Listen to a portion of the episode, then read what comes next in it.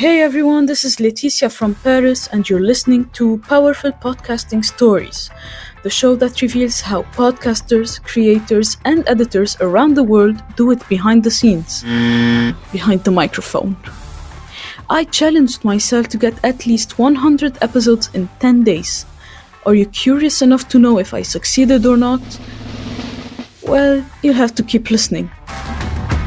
Today we're talking about editing with a podcaster who is usually off mic and in the dark, editing the episodes we end up listening. What's their process of making them complete? Let's listen to our guest's powerful story. Hello, my name is Swire Ho. The name of my company is Garuda Promo and Branding Solutions. We're in the promotion product industry. I'm from Los Angeles, California. Are you the host and editor of your own show, or do you simply edit someone else's show? Name of my podcast is called The Small Business Show. I'm the host, editor, scheduler, and everything else for the show. Do you have a background in sound design, journalism, content editing? Like, what's your background? And what got you into podcasting? I was trained as a recording engineer and actually worked at the recording studio when I was very young. I didn't make it in the recording industry, ended up starting my own business.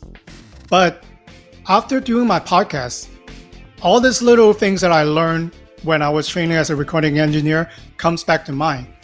And the reason why I want to start my own podcast, The Small Business Show, is to connect with experts in their own field to actually teach us and the listener more about their expertise so then I can point my listener to the right direction when they start their business or in throughout the journey how they can actually improve certain things that they can work on that can improve their business. On what software do you edit the podcasts? Is it effective and fast enough for you? I use Adobe Audition for editing the podcast. Not because I want to choose it, it's because our company use Photoshop and Illustrator. So we actually have the Adobe suite, so it's included in the package. That's why I'm using it. I think it's good for what a podcaster will need for uh, doing all the audio editing. So I can actually do overdubs on the podcast using Audition.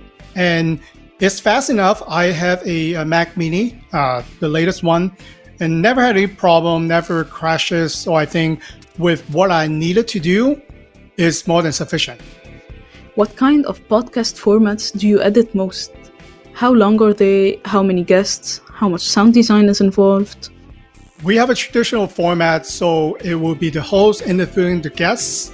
I have questions that I will ask for my guests, and we end up having an open conversation.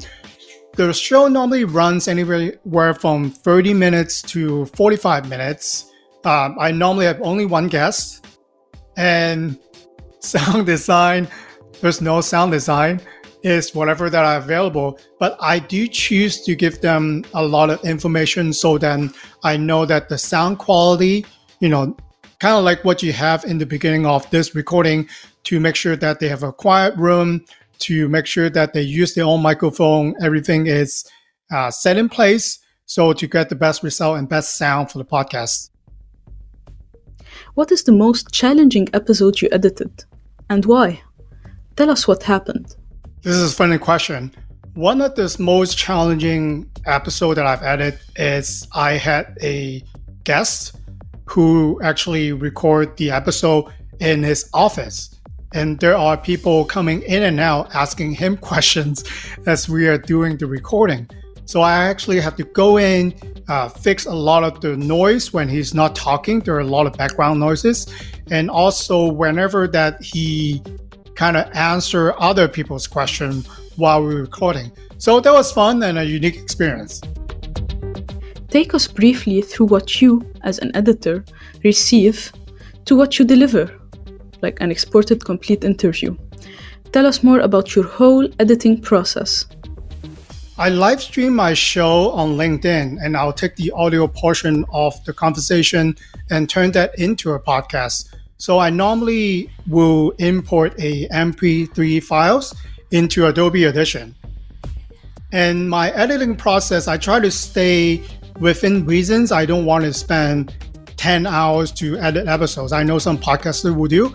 So, what I normally do, I focus a lot on the volume. So, I make sure that I hit the volume, looking at the meters on Adobe Audition. I apply a compressor so that it sounds more tight. And again, I would just cut out uh, the, all the low ends and bring everything normalized to the level that I wanted. And what I would do is I reference to podcasts that I like listening to, listen to the level compared to mine. And what I do afterwards, once I have the audio level figured out, is I will go in actually listening all the way through and I'll take out all the filler words, all the stutters, all the noise sometimes that are not supposed to be in the uh, process. I probably will spend about an hour to an hour and a half to edit a 30 minutes episode. So I try to keep it down to a minimum because it's just me editing it. I'm not a professional editor. So I think with that process, I get decent sound, uh, things that are in line with what you expect in other uh, commercial release uh, podcasts. If you're not the host, do you, as an editor, have the right to remove content from the interview? I don't think I run into this problem a lot because my show is about business. So nothing offensive, nothing crazy will, will come through. I do remove sometimes when I stutter or my guests kind of have a lot of filler words to make to his or her point. So sometimes we were talking about filler word that lasts for 10 to 15 seconds. In that case, I'll actually remove that and find a point of entry that you know sounds right and consistent with what they said previously, and I'll make that adjustment. But other than that, I don't cut out any of the content that we uh, connect for uh, during the show. And finally, share with us some of the tips and tricks that top podcast editors use to make audio sparkle. I think everyone needs to focus on their volume because I think that's one of the misconceptions that you know they will go in and do a lot of edits and they will do a lot of uh, stock music you know when they begin the show and things don't line up and they don't have the same volume level.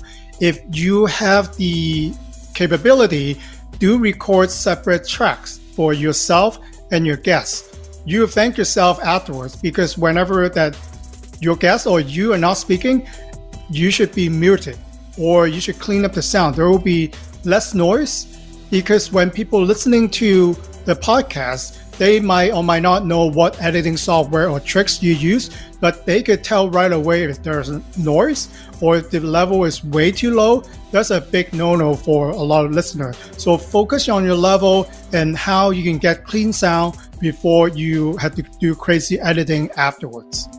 Thank you so much for being an inspiring guest on my show and thank you for sharing your process, challenges, tips, and tricks with us.